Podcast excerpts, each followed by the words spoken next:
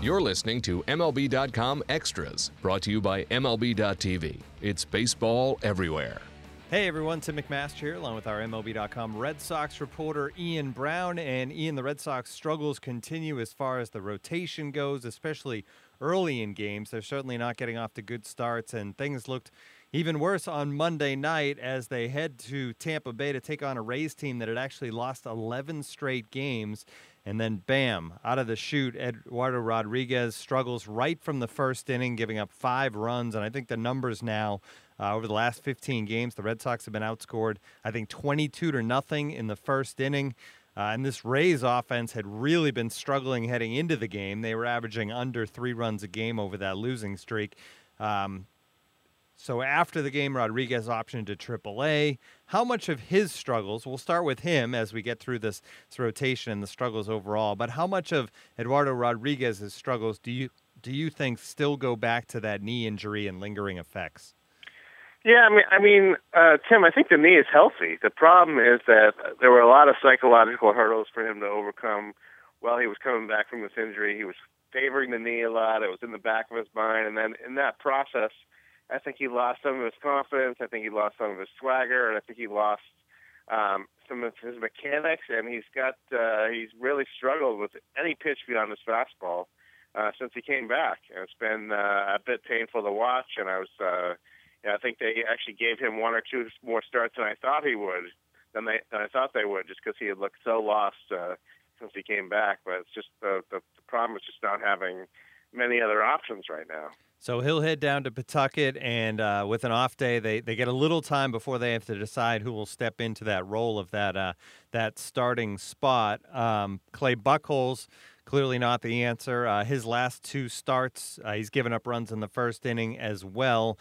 Um, I know there was probably hopes that hey, we you know you put him in the bullpen, try to get him fired up, try to get him focused. He comes back to the rotation, and it just looks like the same Clay Buchholz.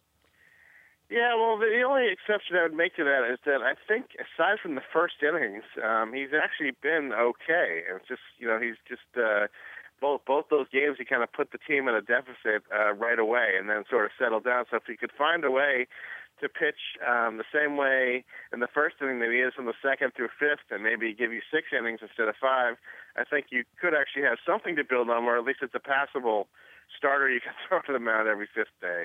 Um, but it's just been uh, the whole thing's been a bit of a mess right now. The first inning thing is has always been fascinating to me because there's a lot of pitchers that struggle like that, and and we're gonna go an odd direction here, Ian. But uh, but my mother is a big Red Sox fan.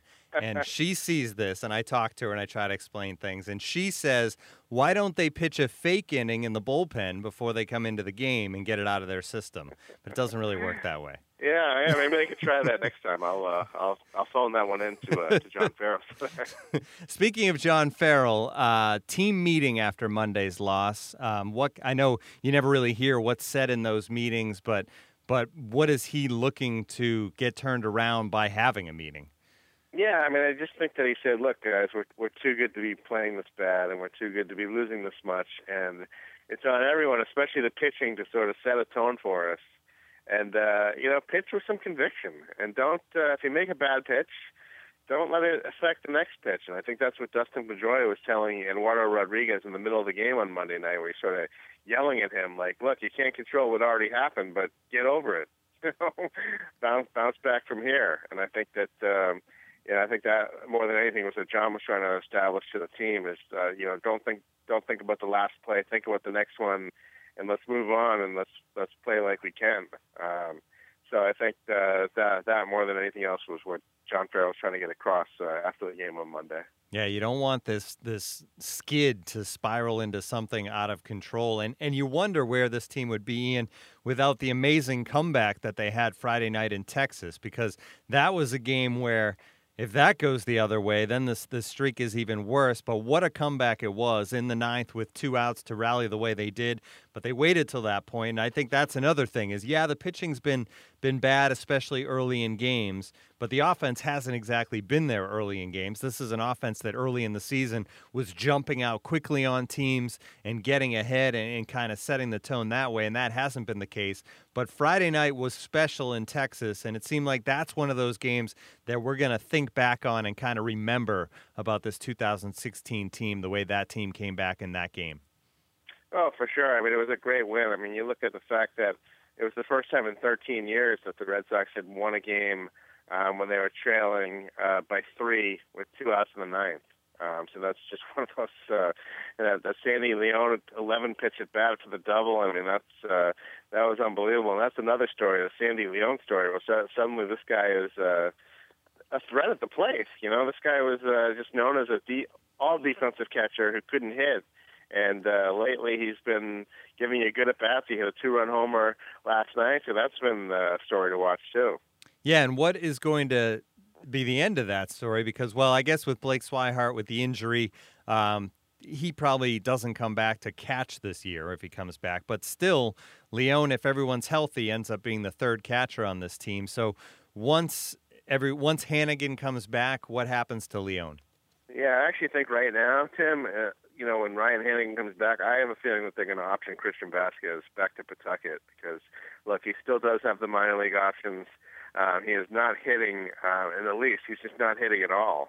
Um, so maybe they send him down for a while, try to have him work on things offensively in a more quiet setting, and just you know go with the Hanigan Leon combo was the combo they started the uh, 2015 season with. So they they've gone with this this combination before. Buchholz does work extremely well with Sandy Leon for the most part.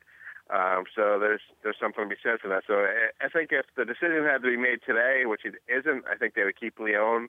Um, the decision will be made, I think, on Friday when the team comes back to Boston, which which direction they're going to go in here. But yeah, I, I don't think uh, Leon is going anywhere right now. Yeah, you got to ride the hot bat, especially the way this team's playing right now. Um, nice moment for Bryce Brentz this week. Uh, called back up.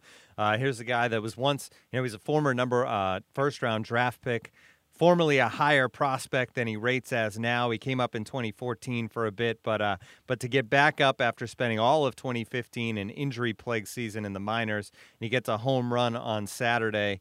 Um, is there any chance that Bryce Brentz sticks or, or spends a significant amount of time in Boston the rest of the summer? Hey, anybody who's going to produce can stick around. Yeah. So you know he he has a chance to. Uh, to earn his keep. He's he's done a great job. They call him up, and uh, yeah, 27 year old prospect. He uh, you know he sort of he had that that incident where he uh, with, he was cleaning the gun a few years ago, and he he shot himself in the leg, and that kind of uh, wiped out one year for him really. Um, and uh, you know he wasn't particularly impressive when they called him up uh, 2014, but now he's really showing that hey maybe he can play in the major leagues, maybe he can hit. So uh, you know like I said, they'll keep guys who can hit. So he's going to have a chance to continue to showcase himself at least for a couple more days. Uh, I think they're hoping Brock Holt comes back on Friday, but this concussion has been uh, uh, hasn't been a good concussion. He's had a lot of uh, trouble coming back from this. So no guarantee that Brock will be back Friday, but that's what they're hoping. Yeah, six weeks for Brock Holt since that concussion. Really amazing um, that it's taken this long. And he and I know he's in Pawtucket, he's playing, but he's still having a little bit of the symptoms. But hopefully he gets right pretty soon. All right, the All Star game is coming quick now, Ian. In fact, voting for the All Star game ends this week, and despite the Red Sox current struggles, when you look at the ballot and this roster, there's a chance there could be a whole bunch of Red Sox uh, in San Diego for the All Star break. Xander Bogaerts seems like a lock to start at shortstop at this point, barring a crazy turn in the voting. Um, you have Mookie Betts and Jackie Bradley Jr. both in the top three as far as outfielders. That's a little closer. We'll see if both those guys can hang on. David Ortiz, obviously a lock at DH. And then when you think pitching, I feel like Steven Wright has to be an all star. And then Craig Kimbrel may be a possibility. I mean, could all these guys make it to San Diego?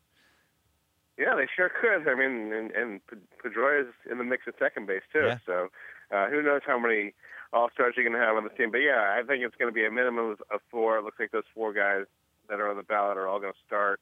And then, uh, yeah, you would think that Steven Wright, I mean, he leads the American League in ERA. Uh, so that's five right there. So I would think you'll have a minimum of five Red Sox in San Diego after only one uh, All Star last year, and Brock Holt. Um, so yeah, a lot of uh, good individual performances for the Red Sox this season, and now they the team they would just like um, see this team start playing better as a team right now. Yeah, and Bradley, obviously, the hit streak was a big part of this because when the voting got going, I was coming right off of that. And I think he was fresh in everyone's mind. But in Red Sox Nation, hey, when, at the end of the day, if there's a Red Sox who deserves to be in the All Star game, more often than not, he gets there because Red Sox fans vote. They do vote when there's somebody to vote for. You know, Yeah. I don't think that they um, falsely vote for somebody who doesn't deserve it. You saw that last year when no nobody came close. But uh, you know, some of these players are are clear all stars, and uh, it's good to see Mookie Betts and Bradley and Bogaerts. Of course, Big Poppy's going to get a big push from not just Red Sox fans, but all fans here at his last season. Yeah, and it'll be neat to see, and you would you would hope that Betts and Bradley and Bogaerts will be heading to a lot of All Star games over the next uh, coming seasons. All right, great stuff as always, Ian. This has been MLB.com Extras, our Red Sox edition. For Ian Browne, I'm Tim McMaster. Tune in again next week. MLB.tv Premium, the number one live streaming sports service, is celebrating 13 years. Watch every out of market regular season game live or on demand in true HD. Real time highlights, live look ins, pitch tracking widget, and more. MLB.tv Premium includes a free At Bat 15 subscription. Watch live baseball on over 400 mobile and connected devices. Watch at home, in the office, or on the go every night on every device. Blackout and other restrictions apply. Visit MLB.tv for details.